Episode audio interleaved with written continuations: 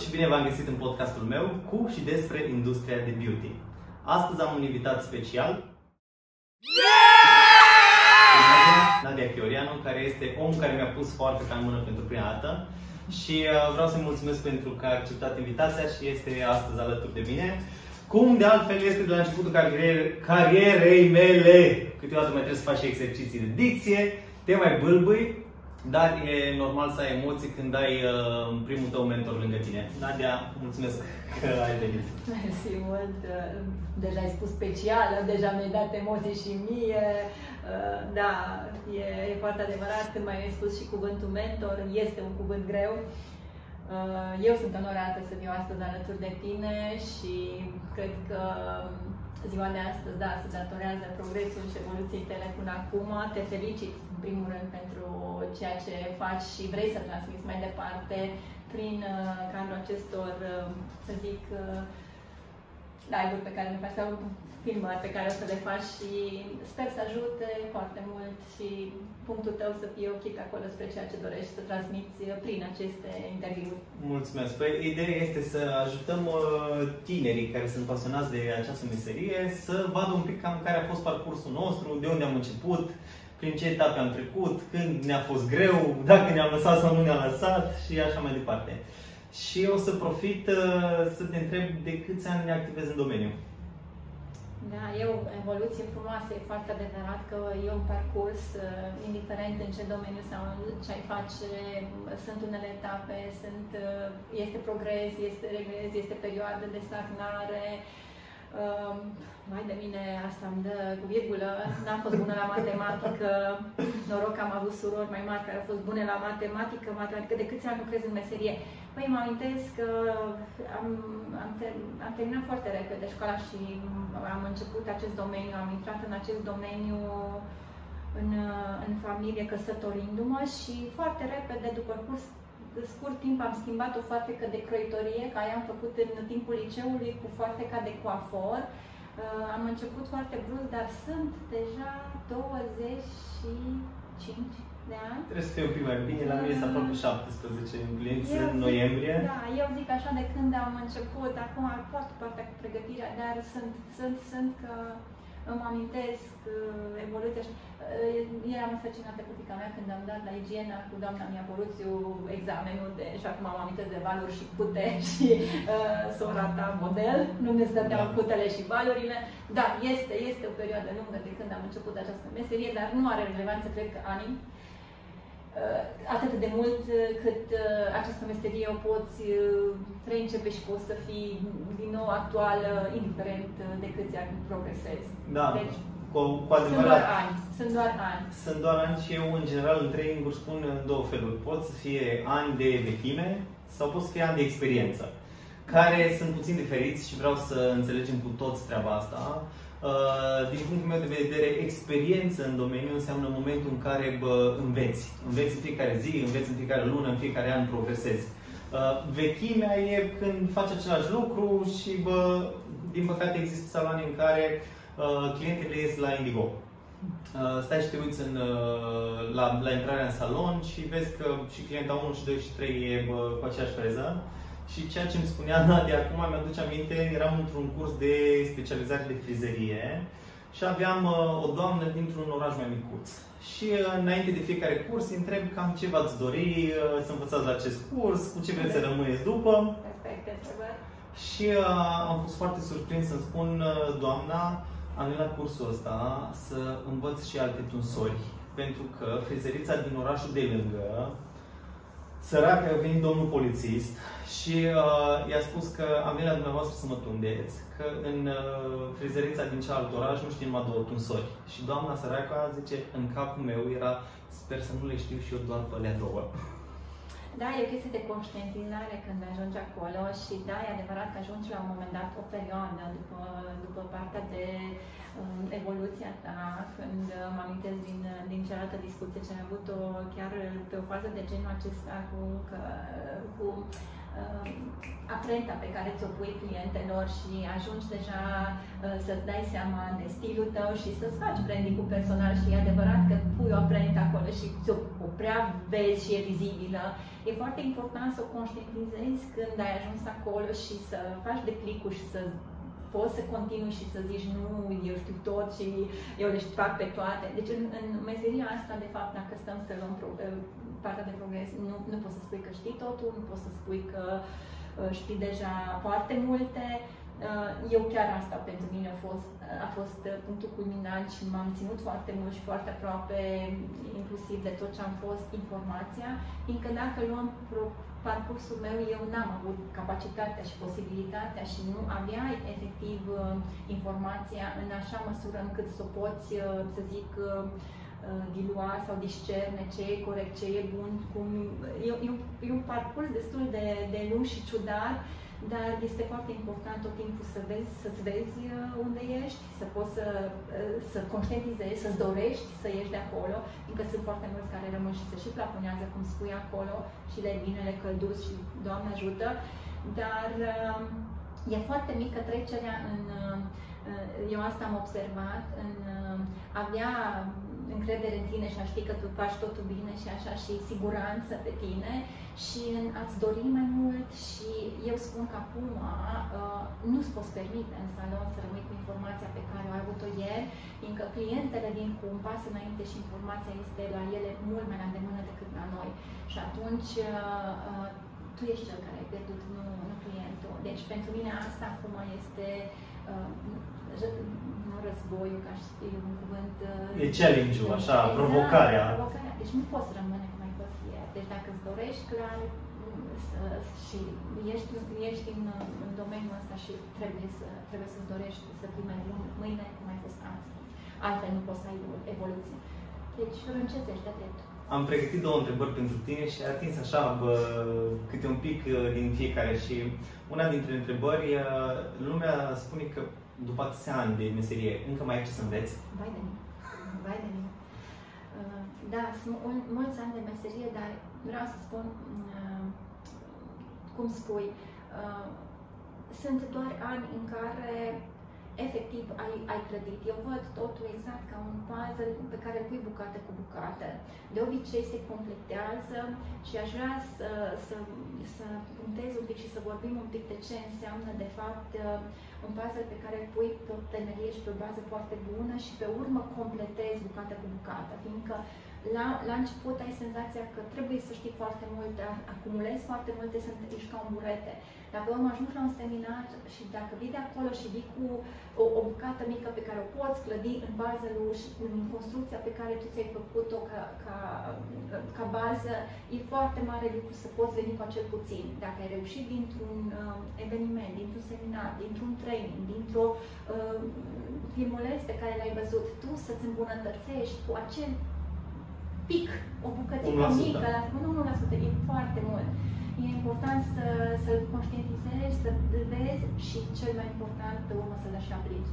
Că de multe ori mergem și vendem și luăm informație, plătim bani mulți pe seminare și venim dezăplați, uh, mergem cu uh, dorință multă, mergem cu uh, așteptări, așteptări mari și pe urmă devenim dezamăgiți. Deci, da, este foarte important asta. Și când uh, zic de baze, acum tu știi foarte bine, clar, noi nu am avut posibilitatea să avem uh, informația așa pe tabă. Uh, mă amintesc cât de greu am pornit noi și ce provocări și mă amintesc de fapt eu că nu îți puteai permite și să-ți fi dorit să te duci să te înscrii la un curs și vreau și eu să fac cursul ăsta de coafor și să fiu și eu hairstylistă. Deci eu n-am pornit cu dorința asta, am avut norocul și șansa să intru în fama, într-o familie care era în igiena și puteai să intri să faci cursul în igiena doar dacă erai fiu sau fică sau membru dintr-o familie a cuiva din igiena. Deci, uh, efectiv, eu nu aveam șansa să fac meseria aceasta când am terminat, dacă nu aveam șansa să intru în familie, într-o familie în care am avut privilegiul să, să pot, deschiderea. să deschiderea. Da, deci, clar, acum uh, ai bani, îți poți căuta un curs unde îți permiți ce, ce-ți dorești să-l faci, pe ce uh, nu știu ce să zic, da. e cu totul altfel. Deci lumea ar trebui să înțeleagă cât de greu puteam noi avea acces la o informație uh, sau la, uh, la deschidere spre o, spre o meserie, cel puțin spre o meserie. Asta din, mă amintesc. Din păcate, astăzi avem un fenomen, uh, dacă bai niște bani și n-ai ce să faci cu ei, sau ai o iubită și vrei să găsești un job, îi faci un salon. Pe vremea aia nu intra în discuție așa ceva. Da, eu mă amintesc, uite, că avem acum de câțiva ani tineri și nu, sunt fascinat așa să văd la fiecare poveste istoric și încearcă ei să vadă prin această meserie uh, un mod mai ușor de a face bani, o chestie în care, wow, lucrez cu femei frumos, uh, au tot felul de idealuri de ce înseamnă această meserie sau ca mulți ani străinătate s-au gândit să întoarcă acasă sau ce s-au gândit să facă această meserie? Și îmi plac povești din dragi, fiecare uh, ca și poveste în parte, dar mă amintesc acum de o chestie foarte drăguță pe care eu am, uh, am prins apropo de baze. Mă amintesc când am început nebunia aceasta și pe YouTube să reușești să vezi filmulețe tutoriale, inclusiv pentru soare, pe make-up. Și mă amintesc, nu știu, fica mea avea 11-12 ani și deja ea fiind la arte, era îndrăgostită de meserie, de uh, parte de machiaj. Mă amintesc cum uh, Ehm, efectiv o vedeam făcând uh, de pe tutoriale acelea de pe YouTube niște greșeli, horror din punctul de vedere al ce înseamnă bază în machiaj. Și mă amintesc cât de greu am fost să găsesc pe cineva și să o înscriu la un curs, să n-ai voi 18 ani împliniți, să nu mai lasă și ia informație greșită și, uh, și să, să fiindcă să facă un obicei greșit. Exact. Uh, fiindcă uh, am, am, am insistat foarte mult și inclusiv asta mi-a plăcut uh, că am putut să, să înveți bazele corecte, după care partea de creativitate și partea că ești pasionat și partea de că ai talent, că vorbeai de talent, dar astea sunt detalii. Dar noi cum nu am avut niște baze solide, niște baze corecte și foarte multe le-am învățat prin greșeală, eroare, Uh, din păcate, am tras mai mult puțin uh, pe partea aia de talentat și muncă multă, de fapt, pentru a ajunge, de fapt, să ne dăm seama din greșelile noastre. Nu e faza cea mai corectă și mi-e drag acum să vezi că îi poți învăța corect și uh, să valorifice, de fapt, informația și sursa de informație. Luz. Pentru mine asta a fost acum ce Gândește că noi împreună am schimbat un pic perspectiva. Eu țin minte foarte clar că în momentul în care erai în igiena la început, era bă, principiu meseria să fură, nu să învață. Da. Și n-am ajuns în cealaltă sferă în care tot ceea ce știm în clipa asta dărim cu mare drag, fără nici uh, uh, cea mai mică urmă de a ascunde ceva, de a nu da tot din ceea ce știm. Uh, adevărul e că mă amintesc și acum erau, nu știu, 8 fete într-o tură, 8 în alta, când am intrat acolo în centrul Clujului Eroilor, am intrat într-un salon adevărat, în experiența mea crescută într-o familie simplă, la țară, părinții mei muncitori și doar cu, uh, cum să spun, cu dorință, uh, cum să zic, de a, de a vedea lucrurile în perspectivă simplu, deci modești, așa, nu pot să spun că uh, am crescut într-un mediu în care aveam o viziune spre ce înseamnă frumos, azi, da, e adevărat că fiind trei surori, mă amintesc că inclusiv partea de croitorie am făcut-o că îmi doream să n-am ainele surorilor mele, cu totul că probabil e doar o, o chestie de imaginația mea, deci o familie simplă, am pornit cu lucruri modeste și simple, dar în momentul în care am venit direct în Cluj și am intrat în lumea aceasta, am văzut, uh, asta m-a fascinat foarte mult, uh, deși uh, Mă amintesc chiar azi dimineață, cu afam pe bunii pe terasa de la țară, venind de acolo de dimineață și mă aminteam de cum stăteam și eram la un moment dat toată familia adundeam acolo la țară și mă aminteam acum cum uh, efectiv și-o chema pe doamna care îi făcea permanent, mama, uh, când era tata de noapte, ca să o facă dimineața când dormea tata să nu facă gălăgie, Că pe urmă aveam treabă și zicea, dar ce ai vreme să te coafezi? Deci nu știu tata să aprecieze că mergi, plătești la coafor. Deci n-am, fost, n-am văzut uh, frumusețea, uh, asta vreau să ca un răsfăț, ca un exact. stil de exact. viață. Văzut că și, mă, dar totdeauna își făceau permanent un tuns, Uh, deci de acolo pornit. Deci nimic uh, din, de a vedea frumosul, de a vedea ce înseamnă o femeie care merge săptămânal la aranjat, ceea ce am văzut în momentul în care am intrat și m-am căsătorit și am văzut acest lucru la soacra mea, la mătușa mea, la doamna mea, de, de unde am pornit. Deci ele erau deja cu uh, un, un challenge foarte mare, o diferență și o discrepanță între uh, ceea ce știam eu acest domeniu brusc. Și uh, pentru mine atunci a fost momentul de burete. Lucram, vă spun, 8, 8 fete într-o tură, 8 în alta, dar cum zici că meseria se fură, ce era foarte interesant și m-a captivat, fiecare avea o chestie specifică de la care puteai lua. Una îi plăcea mai mult uh, cocurile aranjate, una era mai bună pe cea, una era uh, foarte uh, cu viteză, să nu zic, uh, meticuloasă, foarte melancolică, uh, una era acțiune, făcea 5 până făcea cealaltă, una și mă tot gândeam, Dumnezeu, dar asta e frumos, că și clientele erau efectiv uh, dispuse sau uh, și le găseau în funcție de personalitatea lor. Deci uh, ai putut învăța multe lucruri și ți-ai putut din fiecare lua de fapt ce ți se potrivește ție.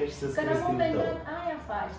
Că și într-un curs de bază, dacă e foarte adevărat că noțiunile de bază și dacă pornim și uh, știu și mi-ar plăcea aici să vorbim un pic, am mai spus noi la cursuri și la școală, povestea cu uh, prezentarea de modă pe care tot o spun, unde fiecare avem un filtru optic și vedem de fapt o imagine cum din filtrul nostru și din perspectiva de unde o privim.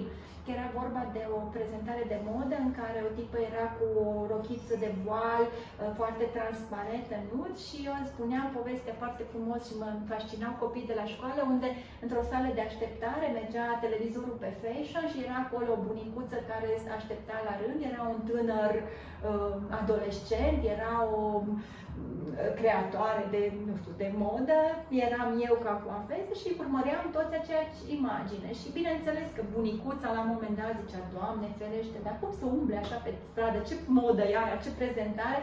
Băiatul se uita, da, dar e frumos, se vede știi, sânii, se uita la partea frumoasă a fetei. Creatoarea deja vedea forme, vedea volume și pe urmă noi ca stiliști, automat ochiul de formă, volum îți dă mișcare, naturalețe. Deci filtram fiecare aceeași informație prin filtre diferite și vedeam de fapt informația pentru ce ne ajută pe noi să facem. Dar cam acolo e partea de tranquilitate, că dacă nu-ți filtrezi informația și nu știi să-ți pui targetul ăla, mă, eu ce, ce, ce urmăresc să vezi partea frumoasă și ce te ajută, nu crești. Tu ești și în spate la ce, ce e acolo, de fapt. Încă vorbeam și te-am auzit și data trecută de ce înseamnă trenduri, tendințe, de cum ne luăm informația uh, și uh, mă gândeam cât, uh, cât de greu și cum mergeam, mă amintesc că mergeam la primele Eu am câteva amintiri așa, foarte, foarte vechi, uh, dar foarte uh, prezente în același timp. Una este de prima dată când am intrat în igiena de pe roilor uh, și bă, am rămas în minte cu flacăra de aragaz din spate, din sală, da. pe care se încălzeau ondulatoarele. Și o să vreau să ved, să-mi spui perspectiva ta cât de mult s-a schimbat tehnologia în meseria da. noastră. Și cealaltă este când am început eu uh, meseria și am început să mergem în traininguri și mergeam în fiecare și în fiecare și în fiecare seminar nu conta la ce brand era, ce se vorbea.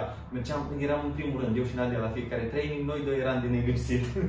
Adevărul că, da, deci setea asta de a învăța, deci este unul din lucrurile care, care spun că a păstrat evoluția. Deci asta pot să spun că am fost și uh, nu mi-a plăcut niciodată ideea de a, de a rămâne acolo, de a ști mai mult și uh, cred, că, cred că de aia și uh, nu știu, poate am avut și copii repede și mi-a plăcut să fiu un pic pe mintea lor. Nu mi-a, nu mi-a plăcut să mă simt învechită, nu mi-a plăcut ideea de doamnă profesoară, vreau poate nici în partea de ținut. De, am avut eu o chestie de genul ăsta, că să rămân un pic actualizat. Nu știu de ce mă, mă, mă obosește ideea de a, a ști tot. Acum nu pleci în extremă, că chiar ziceam, nu vreau să um, trebuie să-ți știi locul și e foarte ușor uh, din a să fii un pic deosebit sau îți dori un pic mai mult să treci în extrema cealaltă să fii caragios.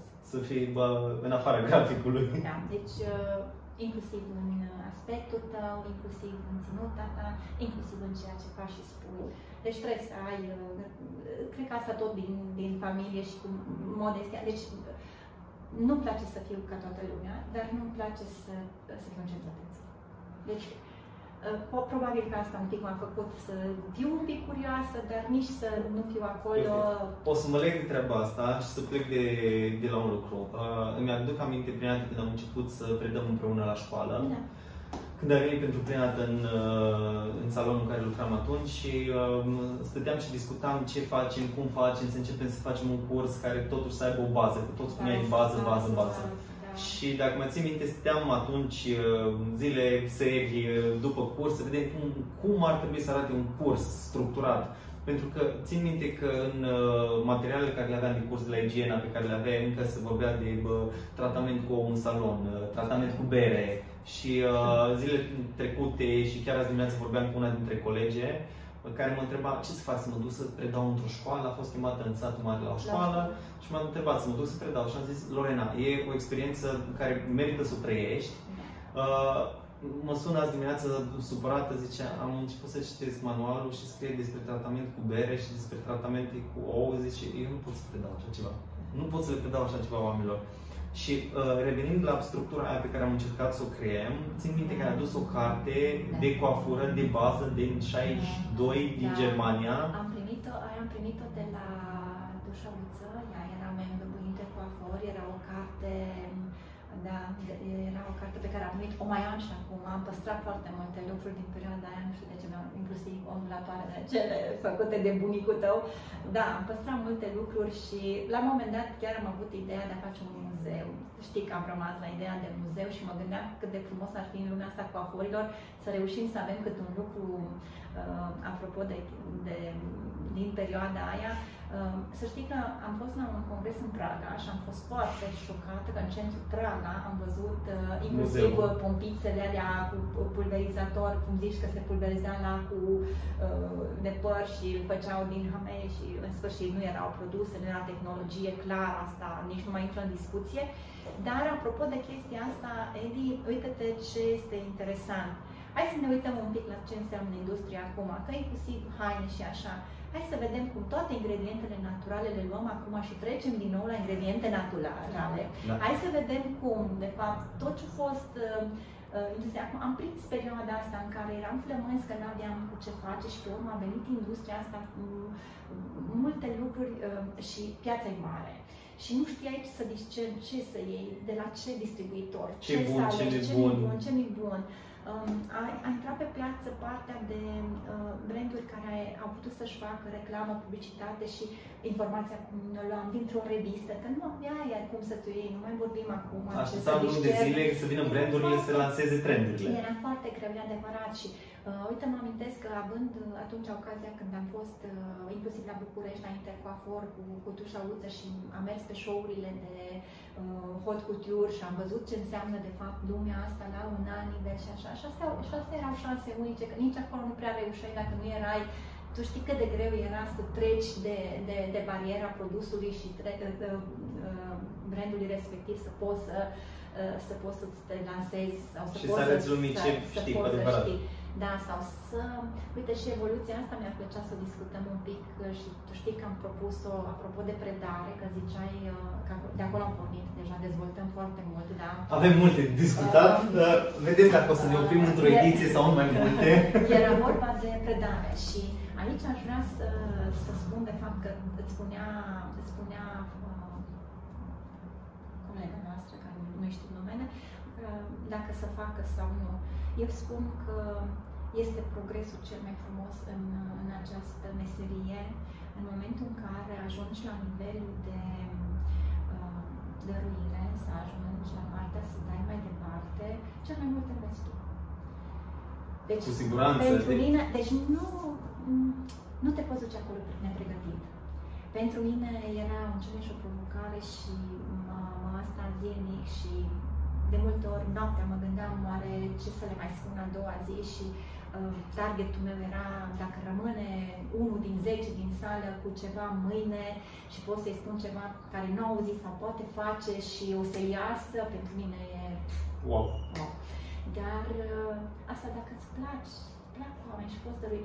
Adică tu știi că suntem foarte mulți stiliști și coafori foarte buni, dar nu avem nu darul sau harul nici măcar nu, nu, nu, nu au uh, sau nu-și găsesc modalitatea din a, a trece mai departe informația sau ceea ce știu să poată dărui. Aici eu cred că nu știu.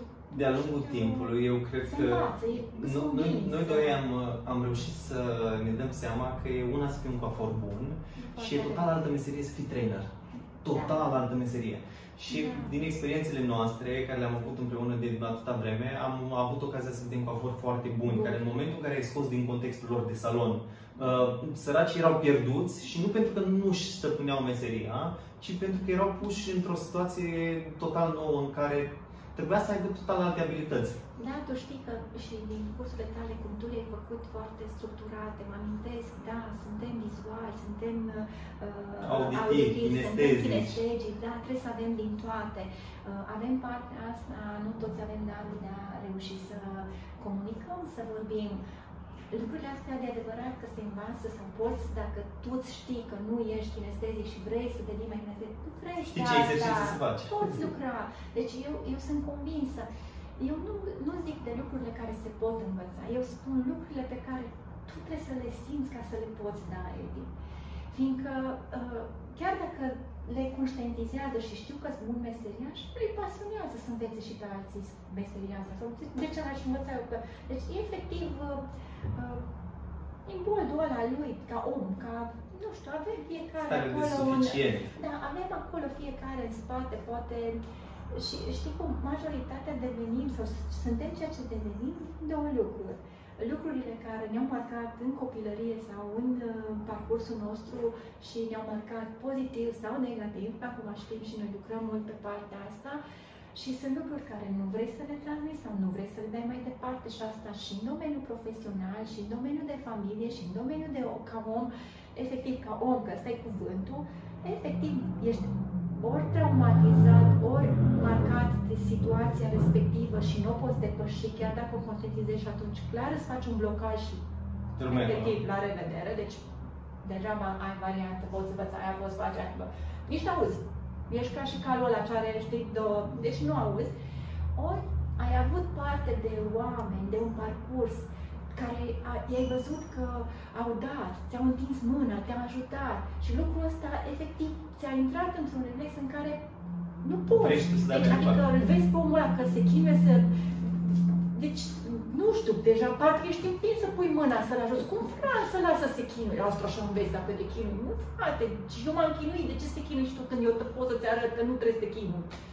Cum ziceai, da. că te-am împins. Păi mă amintesc și acum că am luat piața, piața ziara, ziarul piața, că ăla era atunci locuri de muncă și era în 1 noiembrie, am zis, nu, merge și te angajezi. E cum să te fi... Deci, eu predam atunci la un curs de... Predam, a, a, nici nu știu, un curs, eram acolo, lector, nu știu, eram și eu la început de adevărat. Într-un centru de formare, centru de formare care se făceau cursuri de toate, printre care și coafura. Și conjunctura aia în care Na, mama ta, tatăl tău, mă amintesc că atunci noi fiind o familie foarte unită și așa, dragul la tău de a face, de a trece și lucrul cel mai mult ce mi-a plăcut atunci la tine când ai pornit, că uh, uh, ai observat, tu aveai o chestie, nu pot face lucrurile să mă plictisesc, adică uh, faptul că ai văzut că, de fapt, faci același lucru, dar faci chestii diferite, uh, mi-a plăcut că asta te-a, te-a, te-a învins foarte mult să vezi un pic mai departe. Și mă amintesc că din ce în ce de formare și um, necăjit atunci, așa, clar, ceea ce informația ai putut avea la mine acolo era limitativă, clar salonul nu era dispus să poți să faci practică și să continui ceea ce tu ai reușit să vezi. La mine a fost acolo o boabă de mazăre, dar, uh, uite, de fapt, asta a fost ajutorul tău, că ai reușit să am fost doi nebuni, că ne-am luat diavolul și ne-am luat... Am rămas, am rămas. Eu recunosc că uh, asta ne ține, adică nu, nu reușesc să râncezim. Deocamdată nu râncezim. Eu cel puțin nu mă simt încă că nu. Nu fac greș că vom face nici pe termenul ăsta, să știți. Așa, deci încă ne mai ține, da. Și mă amintesc că, uite, șansa, știi, să găsești oamenii aia care să întindă mâna, cum am zis, și uh, să, să reușești să poți să-ți faci un parcurs. Și ideea că dacă tu ești un, e, e ca și o chestie de un magnet. Deci sunt oameni și suntem atâția oameni frumoși în meseria asta uh, și compatibili, suntem plus minus, suntem uh, care ne atragem, suntem care inclusiv asta facem în, în relație, iar răspund în familie, în ceea ce lucrăm, nu o să poți să stai pe mult timp, oricât ai reușit într-un mediu în care nu te simți în confortul tău, în momentul în care ai oameni care te influențează negativ, oameni care uh, uh, îți, um, te stor de energie. Deci, efectiv, deci nu ai cum. Deci dacă nu rezonezi, cred că ăsta e cuvântul cu ceea ce faci să-ți placă. Și tu ziceai de lucrul acesta, uh, deci să mă duc de, cu drag la lucru, nu cu drag, că nici nu poți zice lucru, deci să nu simți că te scoli să te duci la servici, să fii la ora 8 uh, fresh și să vorbești cu primul client, să-l ai la ora 8 și peste o lună să vină la 8 seara și tu să fii cu aceeași energie ce ai avut-o la 8 dimineața și el să zică, da, ești de la 8 în salon, mai ai aceeași energie. Nu simți efectiv asta când, când reușești să nu știu, n-am simțit să mă gândesc că, wow, trebuie să mă scol dimineața la 4, am mireasă. Deci n-am mers niciodată așa acasă. Și, și când te duci acasă, chiar dacă ești în starea de oboseală, ești într-o oboseală plăcută, că ești mulțumit de ceea ce se întâmplă acolo, în care este am, o diferență enormă. Da, deci efectiv am avut pe lângă mine oameni, am avut persoane care efectiv, deci să-i auzi că fu și off și fu și că trebuie să mă scol, să mă duc la Cred că de-a lungul timpului, fiecare dintre noi am avut colegi exact. care erau la normă. Yeah. Țin minte că într-un, în primul, în al doilea salon în care am lucrat, aveam un coleg care avea, el lucra în tură. Eu știu că bă, Tatiana pe vremea aia am dăduse un scaun în salon, lucrez când trei faci CP și eram primul, deschideam salonul, ultimul închideam salonul și colegul meu uh, avea program până la ora 3, la ora 2 jumate intră o clientă și zice, aș vrea un tuns de breton. Zice, a, îmi pare rău, dar eu într-o jumătate de oră ies din tură. Zic, da, măi, X, cât, cât îți trebuie să tunzi un breton? Că nu trebuie jumătate de oră să tunzi un breton, dar e pur și simplu, mă duc la muncă să treacă timpul versus ceea ce am făcut noi de atâția ani, e, suntem acolo când ne dorim și ne face plăcere treaba asta. Și aș vrea să trag o mică concluzie la tot yeah. capitolul de până acum. Am vorbit foarte mult de mediu. Mediul e cel care ne-a creat până acum contextele să ajungem cine suntem astăzi. Uh, cât de important a fost uh, accesul pe care l-ai avut în igiena uh, și vreau să mai ating încă un punct. Uh, nu știu cât de multă lume știe, dar Nadia a fost expusă în foarte multe contexte. A fost în Intercoafurilor România, a avut show pe scenă în fața tuturor coaforilor și a avut o deschidere și expunere foarte mare. Și acum am o întrebare care poate să fie așa, să, un pic săcheitoare. Am vorbit de familie am vorbit de importanța ei, am vorbit și de carieră oarecum. Da. Ai avut oportunitatea să ajungi, puteai să fii în clipa de față unul dintre cei mai cunoscuți coafori din țară. Pentru că ai avut contextul să faci treaba asta. Întrebarea este de ce nu te-ai dus în direcția aia și cât de mult a contat uh, echilibru în familie versus cariera? Da, lovești sub centură. Da, e E ok. Uh, nu vreau să vorbesc da. centură, dar vreau e, ca toată lumea să înțeleagă. E, da. uh, e, e foarte adevărat. Uh, aici, aici uh, vorbim de valori, da. E foarte adevărat că uh, începând meseria asta foarte de tânără și având uh, susținerea familiei, soțului, părinților, uh, părinților tot, tăi, uh, uh, toți uh, m-au încurajat și clar, clar am făcut-o pe tot parcursul cu plăcere și asta n-a intrat în discuție. Legat de lucrul acesta, uite, a fost, conjunctura a făcut că niciodată n-am fost angajată. legat de ce spuneai și mai înainte că n-am lucrat în ture și n-am mers, da, datorită familiei am avut oportunitatea uh, să nu am niciodată un scaun pe 8 ore, pe ture, pe așa, să pot să lucrez când vreau, cât vreau, cum vreau, să-mi fac singur programul, să-mi decid câte ore lucrez, cât, câte ore îmi dedic familiei, Aici a fost uh, challenge-ul meu și cea mai mare balanță, dacă mă întreb din punctul acesta de vedere. Și dacă ne gândim ca și parcurs și evoluție, cum îți spuneam, că avem etape și perioade în care um, eu am simțit uh, clar că challenge-ul meu n-a fost um, uh, partea de să arăt că sunt cineva, că n-am avut partea asta de a demonstra cuiva ceva. Um, am avut uh, susținerea și asta m-a ajutat clar să am o evoluție foarte ușoară. Mi-am asumat un pic uh, partea de uh, susținere financiară a familiei, am pierdut timpul cu copiii, ceea ce dacă regret, dacă regret un pic acum, da, mi-aș fi dorit să stau mai mult cu ei. Da, am avut ajutorul soțului meu, da, am ajutat bunicilor, dar am petrecut foarte multe ore în salon ca să-mi doresc să ajung unde mi-am, mi-am propus în perioada aceea în care îmi spuneai că uh, am fost pe scenă interfafor. Da, am avut contextul și fără ajutorul mătușii mele și soacrei mele care uh, și astăzi are 75 de ani și este în salon, lucrează și admir asta și asta am văzut ca și tărie de caracter că tot timpul um, asta a ținut-o și te, te face să te menții, te, te, duce, te duce clar uh, dar el și-a dorit progres și evoluție, a rămas constantă și asta a fost decizia fiecăruia, deci am văzut variante, uh, am văzut pe sora ei, pe Tușăuță, care am reușit să văd un pic o altă lume ce înseamnă acest, acest coafor și evoluția asta, după cum îți spuneam, să reușești să fii un coafor bun în salon, să reușești să fii un trainer, să reușești să-ți depășești și să Uh, vorba ta să-ți curângă picăturile de apă pe scenă și să, să reușești să fii acolo și să ai în față doar cu afor, să nu te vadă um, cursanți și începători, să te vadă deja oameni care, uh, profesia deja, uh, inclusiv nivelul tău și challenge-ul tău e mai mare, clar, e o etapă foarte frumoasă și trebuie evoluție și aici, apropo de puzzle-ul ăla, Edice, văd la generațiile astea tinere și știu că generațiile astea sunt pe viteză, nu știu, generația Y, nu mai știu. Am trecut deja de da.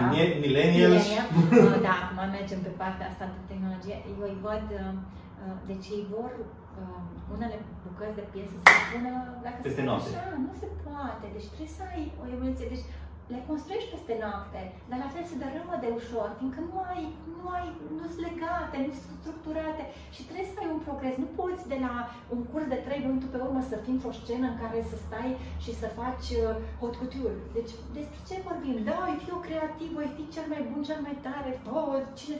Nu poți asta, trebuie să-și crească și să-și uh, facă fiecare, uh, fiecare evoluție de, uh, și treaptă în, în, în acest parcurs trebuie să fie cu o structură și tu să-ți conștientizezi ca să poți trece la următorul pas. Nu trebuie să-ți dea nimeni nicio diplomă, nicio încele, nici să ți se pună pe, să-ți dea un statut, să te pui pe Instagram, pe Facebook, că ce ai postat, ce ai făcut. Un curs, deci tu trebuie să ai încrederea și susținerea în care să, să-ți demonstrezi tu ție că ești la nivelul următor.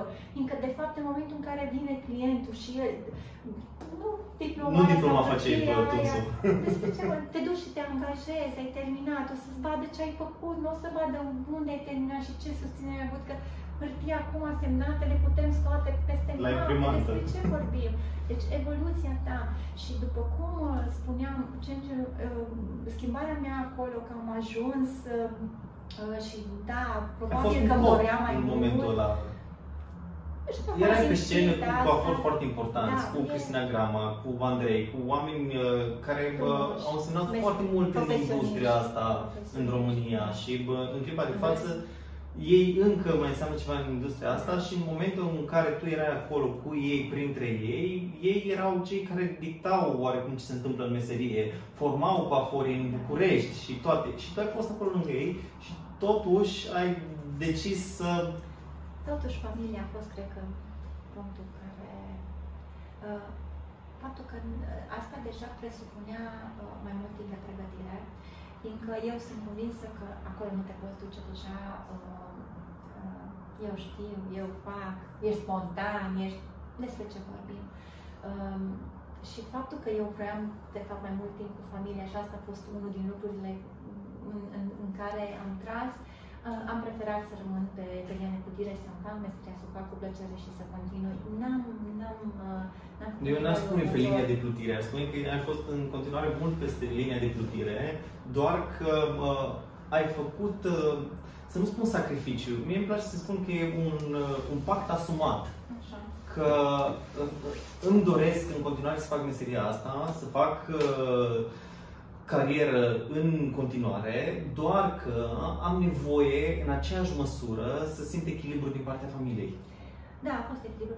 Ideea asta spuneam că având susținerea lor, eu deja acolo, în momentul în care am fost, am simțit că mi-am atins tot ce am avut uh, din punctul de vedere a ce înseamnă carieră de succes. Uh, și vreau să spun că și acolo, da, e, e, e adevărat că poți să te simți tânăr și frumos și de multe ori poți arăta de 70 și să te simți de 30, deci nu are importanță, relevanță ca casa cu care suntem. Și uh, n-am avut niciodată partea asta, dar după cum vă spuneam, e foarte uh, asta să, să treci de la uh, a fi frumos, bun, în a fi ridicol și uh, deja eu eram la faza în care ziceam, sunt atâția tineri, sunt atâția oameni tare frumoși, care cu drag, eu, din, din, ca spectator, vreau să-i văd pe scenă.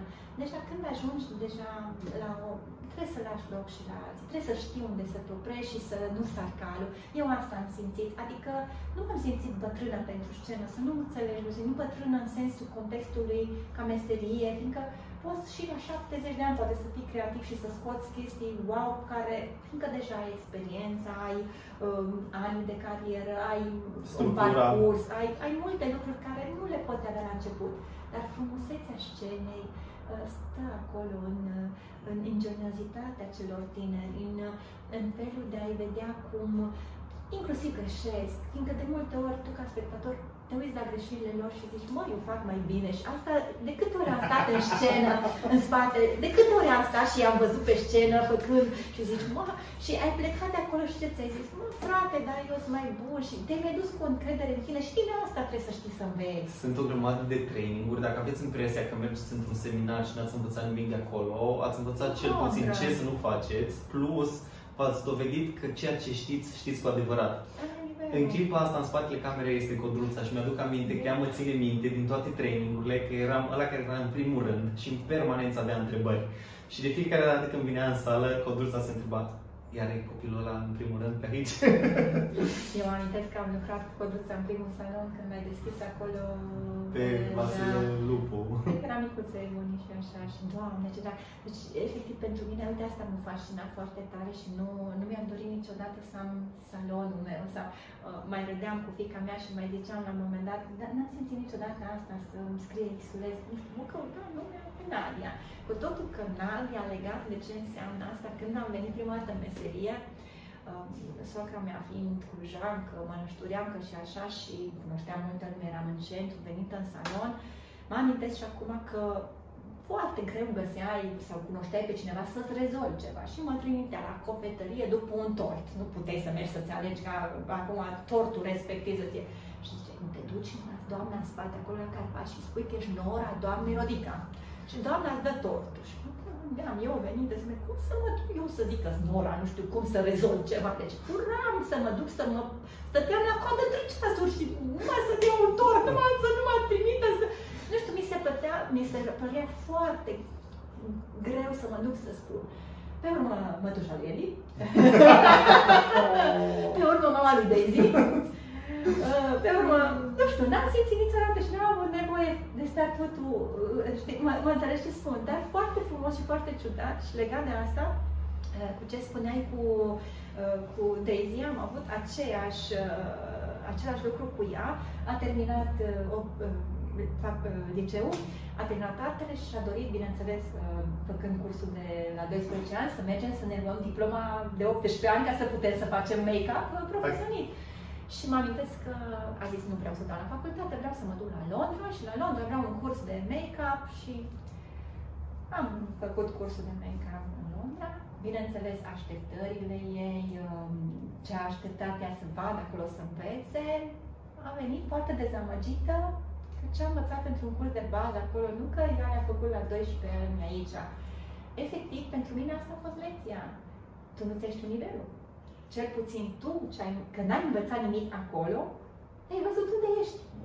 No, ne mai trebuie decât un seminar și cât un lucru din asta și ne mai trebuie să cheltuim și bani pe asta ca să simțim pe propria piele unde suntem. Fiindcă, efectiv, efectiv, Edi, deci de multe ori fiind în, în, în dragul nostru de a da și mă amintesc că aveam copii la care noi eram deja și le dădeam niște lucruri foa. Și tu ziceai, ok, dar hai că ei nu știu să stele pe cap. Adică noi deja veneam cu, cu lucruri foarte mari. Uh, uh, știți, în dragul nostru de a da, deci noi noi treceam pe niște, pe niște lucruri basice. Peste niște pași care nu ni se păreau că ar trebui să fie... Bă, Era să ne înțelegi. Exact. Era să ne înțelegi. Și mă amintesc că aici tot o poveste foarte haioasă. Uh, Dezia mea era în clasa 5 era în Coșbuc, am trecut uh, să trecem la alt nivel, doamna dirigintă ce s-a gândit? Să ne cunoaștem, o ședință cu părinții și în fiecare săptămână unul din părinți să ne ducem la școală și să spunem copiilor la ședința cu, la ora de dirigenție din meseriile noastre, unul pompier, unul doctor, eu ca și for și m-am dus eu frumos, structurat, cu ce întrebări să le pun cu clasa 5 deja, dacă se spală pe păr singur, deja sau mai ajută mama, dacă au șamponul lor sau așa, șamponul, așa dacă și-l cumpără ei, dacă pun și un balsam pe vârfuri la fete, dacă cât de desetul, întrebări simple de bază. Și avea Daisy, avea un coleg de cum ne-a dus, a zis, uite, asta am propus, punem niște întrebări, răspund, dar vreau să vă întreb ceva. Uite, facem astea, vedem dacă ne știm spăla pe cap, dacă ne știm limpezi și urmă mă întreb. Nu de să mă întreb. Toată La sfârșit îmi pui întrebarea. Ce întrebare crezi că mi-a pus copilul? Deci după ce eu mă chinuiam acolo cu ei, dacă se știu spăla pe cap, dacă știu ce șampon să aleagă și așa că e adevărat că trendurile de la Paris și de la Londra uh, și în coafor ca și la haine și la...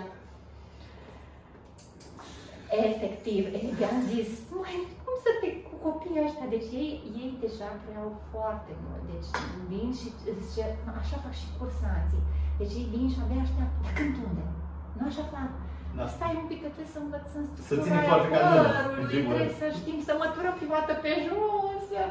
Adică sunt lucruri de acolo porneam, de acolo am pornit și noi, deci stăteam, ne uitam, e adevărat, fra în vorba ta. Uh, nu, nu aveai posibilitatea să ți se arate așa o structură și să poți să ai posibilitatea să...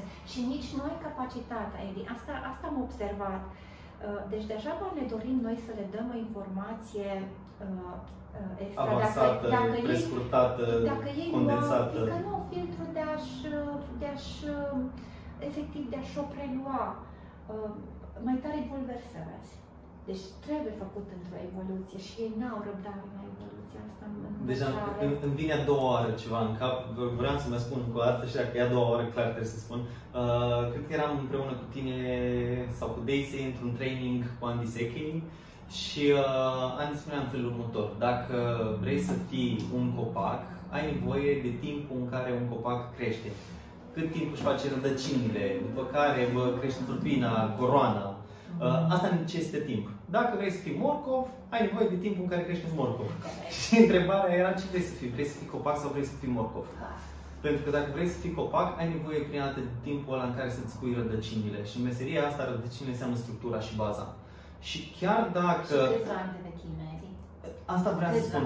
Chiar dacă noi am structurat toate cursurile la care am fost, pe care am plătit sute de mii de euro până acum împreună, uh, noi am sintetizat cei mai buni din fiecare curs. Am avut ocazia să mergem în cursuri în lumea asta nou și lat, să cunoaștem niște oameni geniali și tot ce am învățat de la fiecare să punem cap la cap. Chiar dacă noi în clipa de față deținem structura asta și o dăm mai departe fiecărui cursant care ne trece pragul, e nevoie de timp ca informația să poată să ajungă din cap în mușchi pentru că meseria noastră e foarte mult despre manualitate.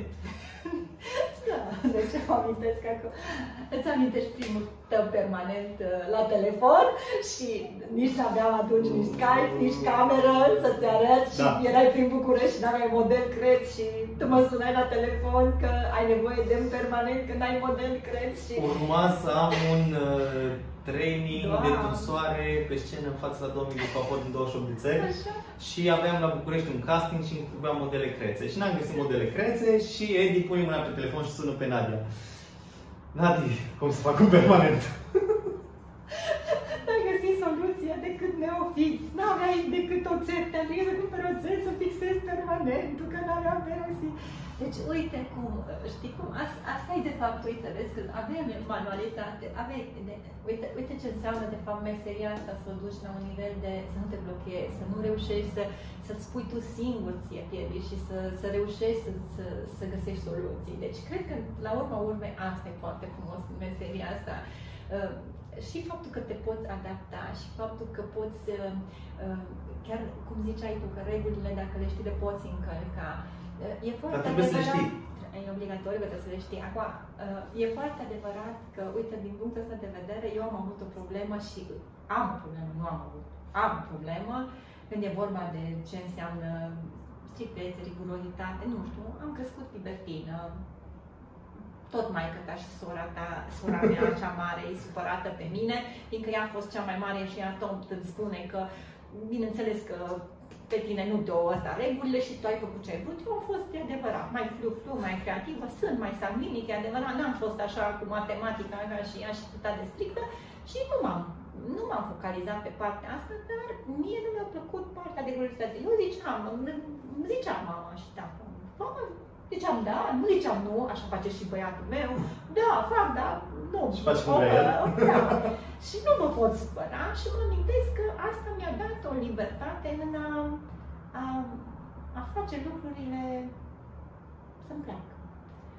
Și nu mi-a plăcut rigurozitatea nici la haine, nu mi-a plăcut n-am putut lucra într-o uniformă, deci cred că eram cel mai prost, uh, nu știu, cred că tot mai găseam ceva să trag de pe mine, să nu fiu chiar perfectă cred că dacă stau să mă gândesc acum bine, cred că eram cea mai proastă angajată dacă cineva m-ar fi angajat și mi-ar fi dat o pătrățică unde să stau și să nu am libertate. Cred că din punctul ăsta, uite, faptul că uh, am, am, am avut posibilitatea ca meseria asta așa frumoasă să o fac uh, la nivelul acesta încât să fiu propriul meu șef, propriul meu angajat, să pot decide eu, să nu uh, e greu, e greu să înțeleg oamenii care, dar sunt oameni și perfect și îi, îi ador, care asta le trebuie și să le dai ce să facă. Pe să le spui de fiecare dată. Da, și îi admir, deci bravo lor.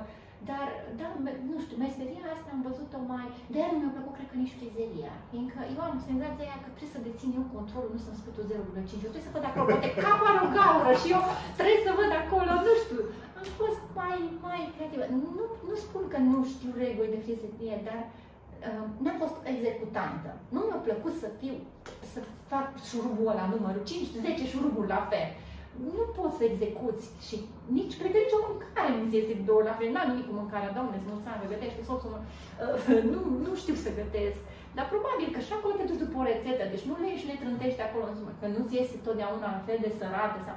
Uh, asta e și la noi. Pune sarea și pe peruc, vină cu chestiile tale proprii. Eu, de fapt, acolo, acolo ajungi la client.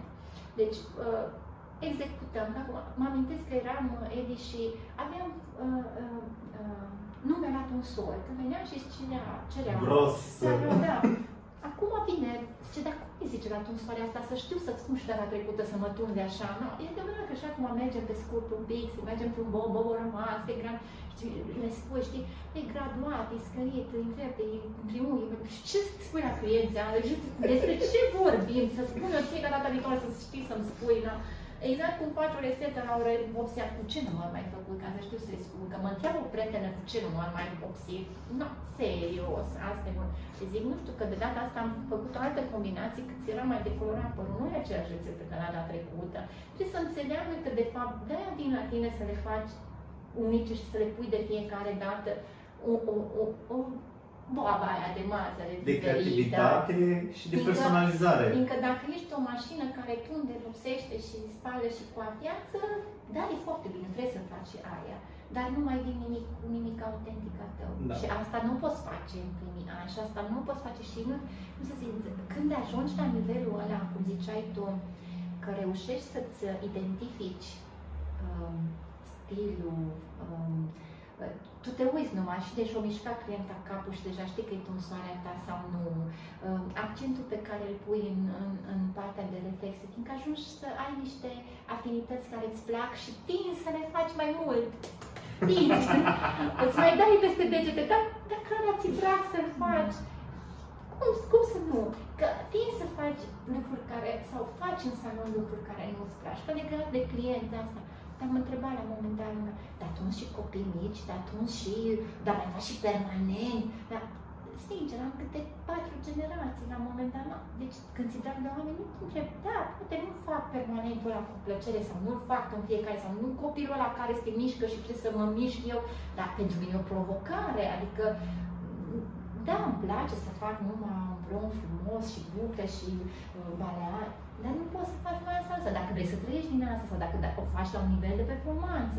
Da, faci sacrificii, faci, da, ajungi să selectezi clienți, să faci numai ce-ți place, probabil. Dar în prima fază faci și ce nu-ți place. Trebuie să înțelegi asta. Lupt cu tineretul din ziua de astăzi, că nu vor să mai uh, să fac, nu sacrificiu, că nu e sacrificiu, să-și depășească ei, de fapt, uh, mă, mă provoc pe mine să văd, dar chiar pot, dar știu, nu îl faci la performanță, că nu fac, eu știu că nu fac frizerie, poate ca și un barbă și un frizer și nici nu-mi doresc asta. Dar nu pot să spun că dacă am un client în scaun, nu e o provocare pentru mine și poate sta mai mult pentru un tuz de bărbați decât pentru un baleaj, un boxing, vorbesc de detalii și mă stresează și transpirată pe spate, fiindcă mă, mă provoacă să dau un pic mai mult și să nu stau acolo să rânceze de asta. Da, da, asta este să ai curajul ca după atâția ani să te scoți în continuare din zona de confort și să nu rămâi acolo. Păi dacă ai rămas, ești gata? Deci gata, gata, azi un pic, mâine un pic. Zilele trecute citeam două lucruri foarte importante. Uh, unul zicea că singura persoană cu care trebuie să te compari da. vreodată ești tu cel din trecut, trecut și singura pe care trebuie să o depășești ești tu cel de astăzi.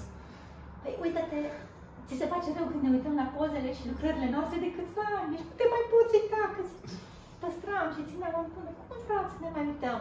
Sau nu, ce mai vorbim... Uh, Țin minte de primele shooting-uri care le-am făcut, că la un moment dat, după ce am învățat și noi... Despre ce vorbim? Fotografie, poze și despre ce vorbim, Heidi? Păi, eu, pe mine mă pundea acum râsul că mă amintesc că fica mea când a văzut uh, prima dată uh, pozele mele îmbrăcată în mireasă, abia 5-6 ani, s-a uitat la pozele de la mireasă, s-a uitat la Remu, s-a uitat la mine și a zis Mama, ce bătrână te-ai măritat! Aveam 18 ani. și m-am gândit copilul, știi cum, bețivul și copilul cu mine. Și mă gândeam, ce-a văzut copilul ăsta? Deci în perioada când ea avea 6 poate aveam 20, nu, 20 și câți aveam. Aveam atunci șuvițe bezi, mai vorbim de perioada cu papagalii și ce aveam prin cap, că aveam culori, că până atunci n-am avut. Și am profitat de ele. Despre ce vorbim? Ne-am jucat, ne-am prostit, ne-am nebun, da. vorba ta, suntem nebuni. Și uh, eram atunci cu permanentul, să spun, vișină putră, de la era cularea în modă. Normal că copilul, filtrul lui de era o chestie bătrânicioasă, deci n-ai cum să... Clar, uh, uh, aspectul foarte mult uh, te, te transformă. Și dacă vorbim de ce a fost ca stil sau ca tendințe sau... Nu are, veneau foarte multe și ziceau, nu, mai, nu vreau să arăt ca toate meseriașele din știi, erau tunse pe contur, un pic de permanent pe care nu avea, era, era normă. Te deci ne închis și de desubt avea o șuviță neagră. Mai avea și negru, mai avea și negru și erau multe la, la fazele alea de combinații, da. Și vorbeai și vorbeam și data trecută de ce înseamnă armonie și contraste și e foarte adevărat și e foarte bine. Doamne, îți mulțumesc că avem uh, partea asta să lucrăm cu diferite personalități, diferite tipuri de oameni și noi am învățat foarte mult și în cursul de dezvoltare personală și e adevărat că și ăsta a fost challenge-ul pentru mine. E adevărat că n-am avut onoarea și mi-am, mi-am dorit să ajung la Andy Seichei, mi-am dorit să ajung de câte ori am putut și am spicuit. Uh, am fost doar în câteva, uh, în câteva training-uri. Pe, N-ai fost în bootcamp. N-am fost da? în bootcamp, ăsta era cuvântul, nu venea acum bootcamp. Dar mă amintesc că prima, prima dată când m-am hotărât că uh, îmi doresc să mă duc și să-mi dezvolt un pic abilitățile de a vorbi în public a fost după ce am avut primul meu um, eram trainer la o firmă cu care lucram, brand care cred că te-am dus de la început și îți amintești foarte bine că tu traduceai din italiană și eu nu aveam modele și eu am stat model și am arătat ca, șco- ca un castron și nu știu, n-am știut cum să fugim din salon. Nu ca un și... castron, vorba lui Nadia după ce a fost terminat o să se ca un borcan cu capac.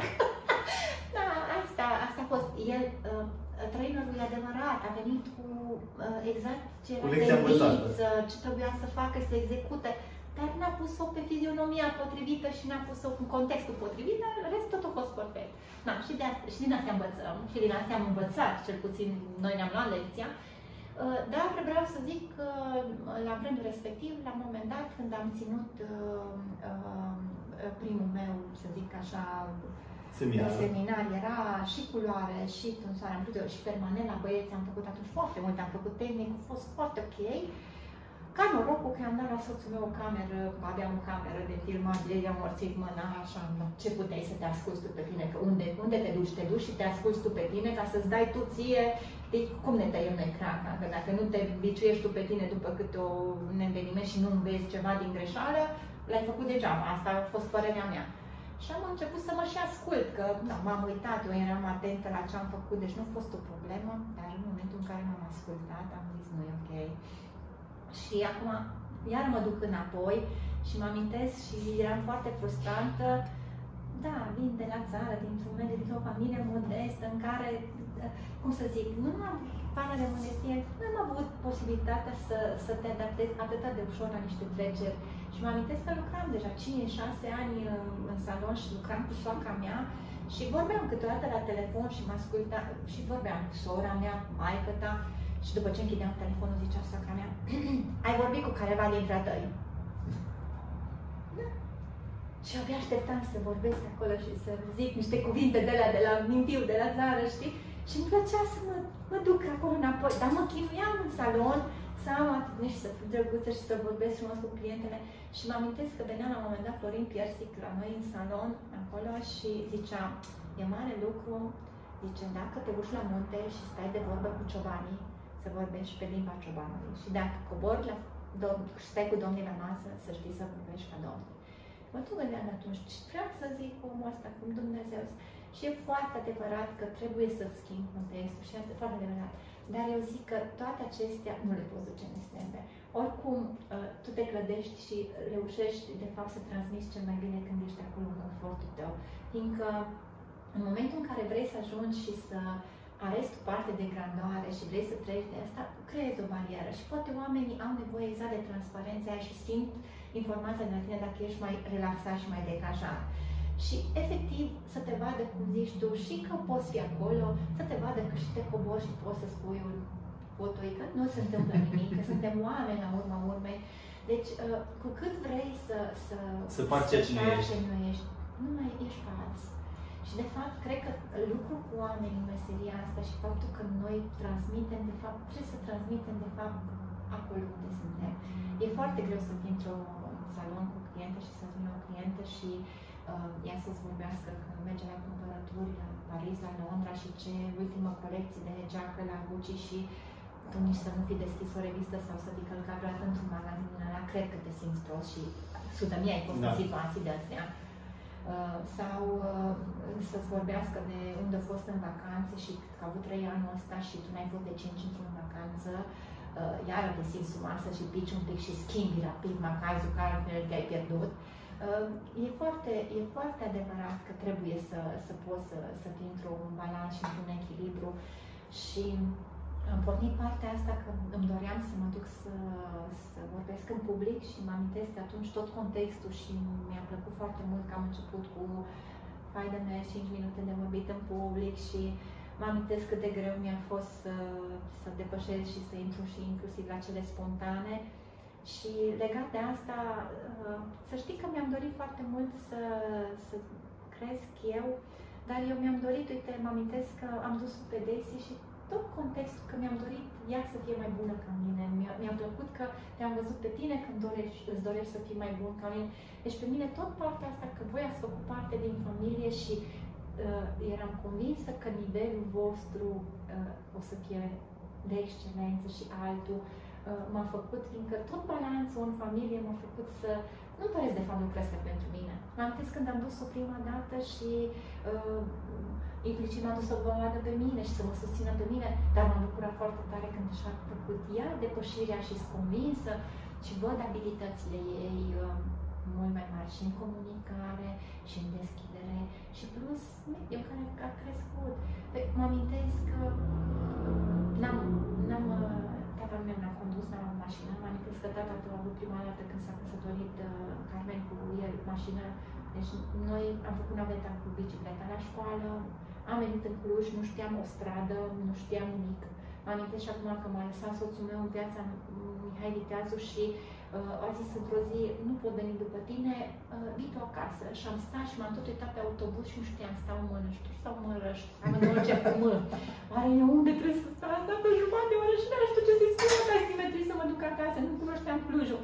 Și tot îi spun, gândește-te că voi ați crescut de mici în mașină, știți toate uh, străduțele Clujului, nici n-ați știut cum vii de ușor să, să treci și să conduci când ai un mediu în care de mic ai avut, ce să știi, că două pedale, trei pedale, deci noi nu, eu nu știam nimic.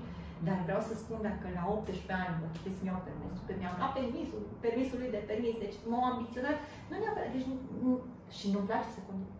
Și recunosc și astăzi, am condus și conduc de necesitate, n-am avut nicio mașină să-mi placă, nu conduc niciuna de plăcere, dar și aici a fost challenge și asta, asta îmi văd și tot timpul compar și le spun tinerilor, asta luați-vă. Deci sunt lucruri că nu sunt confort. Probabil nici o meserie asta. N-ai început-o poate în confortul tău, că poate ai venit cu ambiție din aia, mă, trebuie să să fac altceva. Trebuie să... Mi-a zis mama că nu o să pot niciodată ține foarte că mână, lasă că nu știu de la ce pornești. Pornește meserie. Dă-ți curaj și încearcă. Poți încerca acum, nu se întâmplă nimic dacă nu poți. Care problema? Țin minte că aveam o discuție cu Rareș pe tema asta și uh, ziceam felul următor. Gândește că uh, bunicii noștri au crescut cu uh, wc în fundul curții.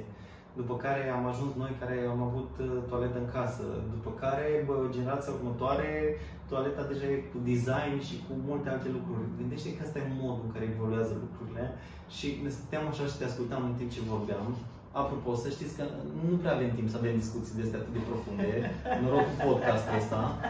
Uh, și mă, tot ceea ce ai spus aici sună ca o poveste împlinită. Da. Ăsta cred că e cuvântul de bază, mi se pare că te simți împlinit de tot ce s-a întâmplat până acum.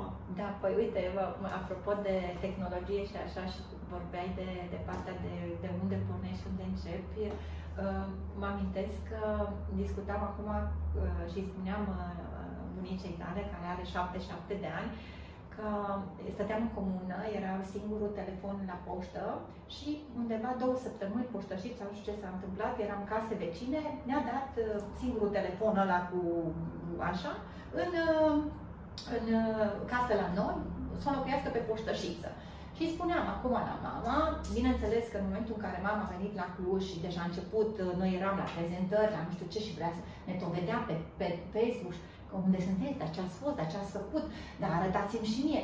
Și mă amintesc când i-am făcut prima dată pe telefon Facebook, da, la, la bunia noastră, și mă amintesc că acum de o fază foarte ciudată, că îi spun la bunici, păi să vă văd și unde de bine, punem copiii, punem nepoții, suntem familie mare, bunii liniștită că ne vede că am fost acolo o prezentare, și acum, cu pandemia și așa, deci uh, am admirat-o că uh, am învățat să ne sune pe cameră, ne sună pe Messenger și spuneam, te fi gândit vreodată că de la un singur telefon în comună, de la cu butoane, ajunge acum să ne spui bunii ne vede pe cameră și vorbește cu nepoții, cu strănepoții și ne vede.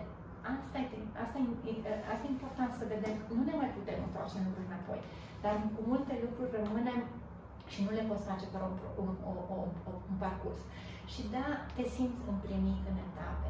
Și um, eu spun în primul rând ca și om, împlinirea trebuie să o ai în echilibru în toate aceste faze. Și în concluzie că tu îmi spuneai um, de echilibru ăsta sau de ce um, nu le pui în balans sau când, da, ai etape când probabil în carieră te simți mai în siguranță, putere sau evoluția ta a fost legate de context, de conjunctură. Încă este adevărat că dacă ai pierdut tren, probabil nu ți se mai întoarce sau a fost un moment în viață când ai avut șansa să faci un lucru care poate nu a fost atunci în confortul tău și e, e, e, e chestie de decizie.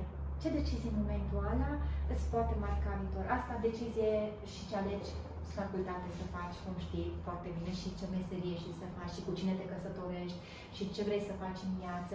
Și toate, toate astea sunt consecințele și urmările deciziilor pe care le-am luat. La urmă urmei ți le asumi, că asta este. Dar uh, uh, în momentul în care poți găsi acest echilibru și noi căutăm echilibru în viață, uh, acum, cel puțin în, în această perioadă, este legat și de ce înseamnă starea noastră, tot ce înseamnă interior, exterior, mental, echilibru cu tot ce înseamnă inclusiv credință. Dacă nu ești într-o armonie cu toate, sunt oscilații și perioade și astea tot în cadrul de valori. Și da, poate dacă una dintre valori e familia și ai pornit de acolo, faci ce faci și decizia pe care ai luat-o legat de restul tinde un Ține cont de Ține valoarea cont familiei. Și un pic o negociezi acolo.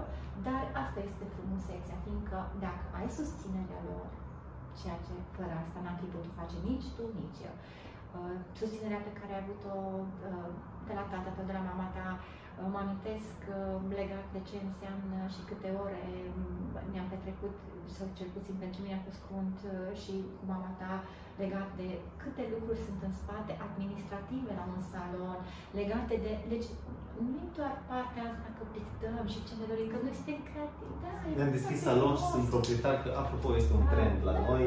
Dacă sunt un bun coafor, îmi și deschid uh, salon, sunt și proprietar de salon, sunt și patron. Uh, nu, sunt foarte multe lucruri în spate. Uh, noi suntem unul dintre exemplele vii că familia a fost un stil care a contat foarte mult pentru noi și nu doar că a contat, contează și ceea ce facem în ziua de astăzi, fiecare dintre noi, faptul că bă, avem oameni care ne susțin din spate și ne dau energie, de aceea suntem ceea ce suntem astăzi. De aceea putem să transmitem mai departe ceea ce suntem astăzi. Tu știi când uh, ești cu un model sau ai un seminar și o prezentare și prezinți modelul pe scenă, ăla e modelul, tu te duci și prezinți, dar dacă stai să vezi oamenii care te-au ajutat, care au muncit în spate. în spate la procesul lor, ăia sunt oamenii cu munca. Nu, așa văd și o parte de salon. Spuneam că nu mi-am dorit niciodată salon. Da, uh, probabil pandemia și cu din asta că am dorit ceva acum mai mic și siguranță și liniște și este cuvântul liniște care acum în perioada asta ți-l dorești un pic diferit. Eu probabil am rezonat cu, cu cuvântul ăsta acum în perioada asta Uh, și spuneam exact cei mele, că uh, uh, Daisy a fost cea care spuneam, e o nebunie asta cu birocrație, cu ce înseamnă, cu câte trebuie, cum trebuie, detalii. Nu sunt în stare să le duc. Nu neapărat că nu le știu, nu le cunosc și nu mi le pot asuma. Dar îți iau din creativitatea uh, și din timpul în care tu faci ce-ți place. Deci asta mă storc. Dăm de făcut trei facturi și mai terminat în ziua aia. Fac 10 cliente, te rog, please. Deci cât e de important să faci ce-ți place? E încă un lucru care merită să înțelegem, cum spuneam, e, e una să fii un coafor bun, e total altceva să fii un trainer, e alt job, și e total altceva să fii un manager de salon și să te ocupi de toată partea administrativă.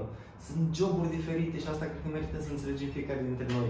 Dacă suntem un artist bun, nu înseamnă că suntem capabili singuri să gestionăm un salon de cap la coadă. Nu, asta vreau să pun accentul, da, și adevărat și o să fie și în această industrie, cum sunt foarte multe și cum am fost și în comerț, îți dai seama, exact pornind de la povestea părinților tăi cu multe magazine micuțe, cum au luat acum amploare, inclusiv supermarketul și molurile, cum să înțeleagă copiii că noi mergeam pe Oster să ne luăm blugi și iată și nu ți le luai de pe... Și în Cluj erau două magazine, unul la central și unul pe cum Memo. Adică, cum adică nu ne cumpără online, mama, n-ai putut să-ți cumperi și tu online? Deci nu mai vorbim de chestia asta, dar mă amintesc că exact de, de ce înseamnă foarte mult, o să se deschidă, o să se închidă, o să fie... Uh, eu am avut experiență inclusiv de la uh, tușa mea, coafor în București, care a lăsat pe mâna managerului a dat faliment. Și, uh, deci nu, nu spun că nu-ți poți angaja un om să se ocupe de detaliile astea. Oh, eu am bani, eu... Despre ce vorbim? Sunt tot detaliile de om, energia om ta. de echipă, de ceea ce poți, uh, poți na. Și eu spun, asta a fost chestia de împlinire și uh, unde am simțit și am rezonat uh, chiar dacă, ca și în orice familie și ca și în orice ușă, că numai nu-i pus pe ăsta, în toate sunt și plusuri și minus și sfârșuri și certuri și necazuri și probleme și certuri și despre ce vorbim? Avem Asta creează echilibru până la urmă, da. Noi. adică deci echilibru nu este să stai așa, Doamne, echilibru este să balancezi Doamne, între să fim toți la fel, că ne-am bate de altă, deci perfect. Unul suntem coleric, unul suntem melancolic, unul sanguinic, fiecare să ne știe. Da, dar pune accent pe lucrurile bune tale, nu stă să ți le scoți alea negative și tot îi dai după cap că nu știe să facă aia, că e nu melancolic. Lasă-l omule, lasă-l să facă ce știe. Și asta spun că uh, uh totuși parcă în familie Uh, acum eu având și din partea soțului meu uh, um, și din partea mea pot să spun și susținerea și partea asta de, de, de uh, am simțit-o foarte, foarte în echilibru. Și uh, pot să spun că da, altfel a fost că am avut ajutorul oamenilor dragi lângă mine și n-am avut parte de oameni străini. Dar asta nu înseamnă că toate familiile și în toate uh, uh, pot, pornește asta. Asta a fost cazul nostru și îți binecuvântată și recunoscătoare. Asta e cuvântul, te scoli dimineața și trebuie să fii binecuvântată, recunoscătoare pentru tot ce am primit și tot ce avem și tot a fost o lecție. Uh, dar vreau să-ți spun că mă, mă șochează foarte mult că uh, și e trist pentru mine să văd că, da, din păcate sunt foarte multe familii care nu pot să-și treacă nici măcar la faza de uh, compasiune, înțelegere. Trebuie să fie toate astea într-o Ce să mai vorbim de a se susține unul pe celălalt. Tocmai asta e ideea. Uh, dacă pentru noi a funcționat ceva, nu înseamnă că neapărat este o variantă și să funcționeze pentru, tot, pentru toată da, lumea. Da. Dar uh, acest podcast își, uh, își dorește să aducă cât mai mulți oameni din domeniu care au reușit, care sunt împliniți cu ceea ce fac, să vedem poveștile lor de succes, cum au ajuns prin ce au trecut, pentru că poate una dintre poveștile lor rezonează cu voi și e cea care vă ajută să completați puzzle-ul, ceea ce înseamnă meseria asta. Uh, noi doi nu o să ne putem termina poveștile niciodată, uh, avem atât de multe istorii împreună. Uh, lumea care se mai uită la noi, uh, înainte să înceapă meseria asta, are o întrebare, da? Să fac bani din meseria asta? Sper că nu mă întrebi asta. Trebuie să te întreb și asta, pentru că bă, ai menționat de atâtea ori că nu ai fost niciodată angajat, uh, ai reușit tot timpul să te descurci pe cont propriu și bă, ai fost, din punctul meu de vedere, stâlpul familiei care bă, a susținut financiar toată creșterea, dezvoltarea și evoluția. Deci, cred că bă, nu cred că să fac bani din prima zi în meseria asta, cred că trebuie să treacă câțiva ani să devii oarecum independent, dar o să te las să ne spui și bă, cum perspectiva ta. Hmm. Perspectiva legat de parte financiară, mă gândeam acum legat că ai spus că nu se fac din primii ani, ai spus uh, uh, ia, e, e, eu cred că în orice, în orice industrie și în orice, dacă faci la nivel de performanță și faci multe ore, ai nevoie de ore la muncit în salon și uh, Implicare. Uh, implicare. Clar, clar bani se fac. Acum, eu ți-aș putea spune că aș trece iară la partea de uh, sechele și tot ce înseamnă parte de copilărie și blocajele de care vorbim. Și da, eu personal am să zic că am avut, am o problemă legată de ce înseamnă parte de să-ți știe aprecia justa valoare sau să-ți știi prețul sau să-ți uh, cunoști, uh, nu știu ce să zic, uh, nivel, să știi să-ți ceri de fapt prețul. Și da, să știi că de câțiva ani de când suntem în meseriile astea, mulți se așteaptă ca de la început să aibă foarte mulți bani în meserie, dar mulți nici nu-și cunosc cât valorează ei pe oră. Noi am învățat asta, că trebuie să-ți cunoști valoarea pe oră ca să poți să-ți sta timpul. Dar acolo nu mai stai exact partea cu clienții. Nu stai să negociezi de fapt pe cine faci. Dacă te duci la serviciu și știi că trebuie să faci sau știi că valorezi în ziua aia, nu știu, suma X. 8 ore, ori 100 de lei pe oră. Da, deci probabil că tu îți faci un calcul și atunci îi faci mai pe ea că îți placă, nu știu ce. Dar faptul că eu n-am mers niciodată la serviciu să mă gândesc la sfârșitul zilei că am făcut atâția bani sau l-am dus pe ăla că, că mult? l-am costat, da. nu știu, n-am putut lucra așa. Deci nu a fost, uh, uh, meseria n-am făcut-o din prima, din prisma financiară, m-a ajutat foarte mult financiar, că mi-am putut uh, um, uh, susține, să zic, financiar mai bine. Faptul că am lucrat în meseria asta, inclusiv cu soțul meu, el a lucrat frizerie, eu cu afor. Uh, inclusiv, la un moment dat, uh, Uh, pe el l-am pus să renunțe la frizerie, fiindcă eu câștigam mai bine la coafor, fiindcă uh, am avut susținerea lui și mi-a dus copiii la sport, la școală, le-a gătit, am făcut un sacrificiu și a fost între noi un compromis, fiindcă eu susțineam mai bine financiar ca el să mă poată ajuta cu familia, să n-am eu conștiința neliniștită că copiii oare mi mâncați, mi pe unde, fiindcă nu era nivel de bună, nu era, deci sacrificii s-au făcut din punctul de vedere. Nu neapărat că uh, că am lucrat de la 7 jumate la 10 seara, că ani de zile în care 12 ore în salon e o chestie wow și te întreabă clienții, dar de ce lucrezi așa mult? Mă întreabă, și acum mă întreabă, dar de ce lucrezi așa mult? Și, nu știu, mulți se gândesc că stau pe să fac bani. Nu știu de ce se gândesc că lucru. Nu știu, nu simt asta. Se fac bani. Acum e important, cum zici tu, în ce, uh, în ce simți că investești. Eu am investit tot în familie. Tot acolo a fost punctul meu foarte, foarte, să zic, ca și investiție.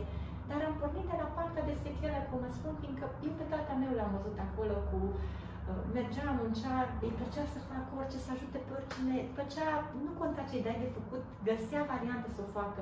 Și când era de plătit, zicea, păi cât zici tu, păi, nu, lasă că... Și mergea și îl certa mama acasă, că iară nu a luat bani pe asta. Și eu de câte ori, știți, stau la final și mă gândesc, oare cât se cer? Și zic, așa mi-ar fi de ușor ca cineva să-mi facă calculele astea și să nu depindă de mine, fiindcă nu e o chestie că nu știu să mă apreciez sau nu știu ce am făcut. Uh, pentru mine au contat foarte mult. dragul față de oameni. Mi-e, mi important că să fie mulțumit de ce, dacă e mulțumit de ce am făcut, să-mi dea oricât. Știi că era la un moment dat, acum mai nou, modern, fermele astea, că te duci și iei tu câți căpșuni, câți roșii, câte roșii vrei și lași într-o cutie acolo câți bani vrei, știi? Și s-a ajuns la, la concluzia că oamenii mergeau și își luau recoltă și nu-și cântăreau colat un kil, două și de obicei găsau bani mai mulți decât poate dacă îi cântărea și îl plătea. Dacă cerea 2 pe kilogram... Știi, și pățești, pățești chestia asta în salon, știi, că îi spui la client și zice, nu atât. Și te gândești, mai am prea puțin, știi? Și deja te gândești, ești proastă, știi? Asta e cuvântul. Nu, în, capul tău, în capul tău erai prea mult și clienta spune numai atât. Da, sau de multe, sau, sau de multe ori știi, termin de făcut calcule și ai, o vezi că își caută și într-un portofel și îți pot plăti și de pe car și de pe știi, nu știu, prea mult ce proști suntem. Deci, la urmă urmei, nu cred că nu era pregătită sau nu cred că este serviciu. Oricum, deja e așa o transparență în ce înseamnă prețul și așa. Și nu stăm, să, nu suntem ca la piață, nu mai negociem. Ideea că tocmai aia uh, am, am lucrat ani de zile libertin și n-am lucrat uh, probabil cu un brand. Că tu știi că la un moment dat, eu am și fost persoana că în momentul în care a venit uh, agentul pe ușă, am tras cevul nou, și dacă mai avut ceva nou, am vrut să testez și am vrut să văd, eram nebun, deja intrau și îmi ziceau, n-am nimic nou, nici nu mai deja îi stresam, uh, fiindcă no, nevoia de neutate deja era nevoia de cunoaștere. Cred că acolo venea.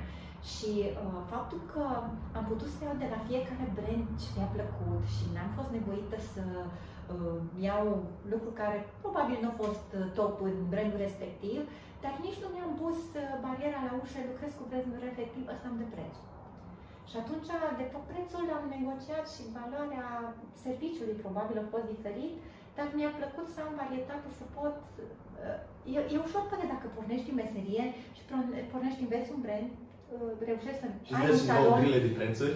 reușești să iei un salon și să iei brandul respectiv și brandul respectiv probabil îți dă prețul și îți dă statutul și îți dă și creșterea și așa mai departe.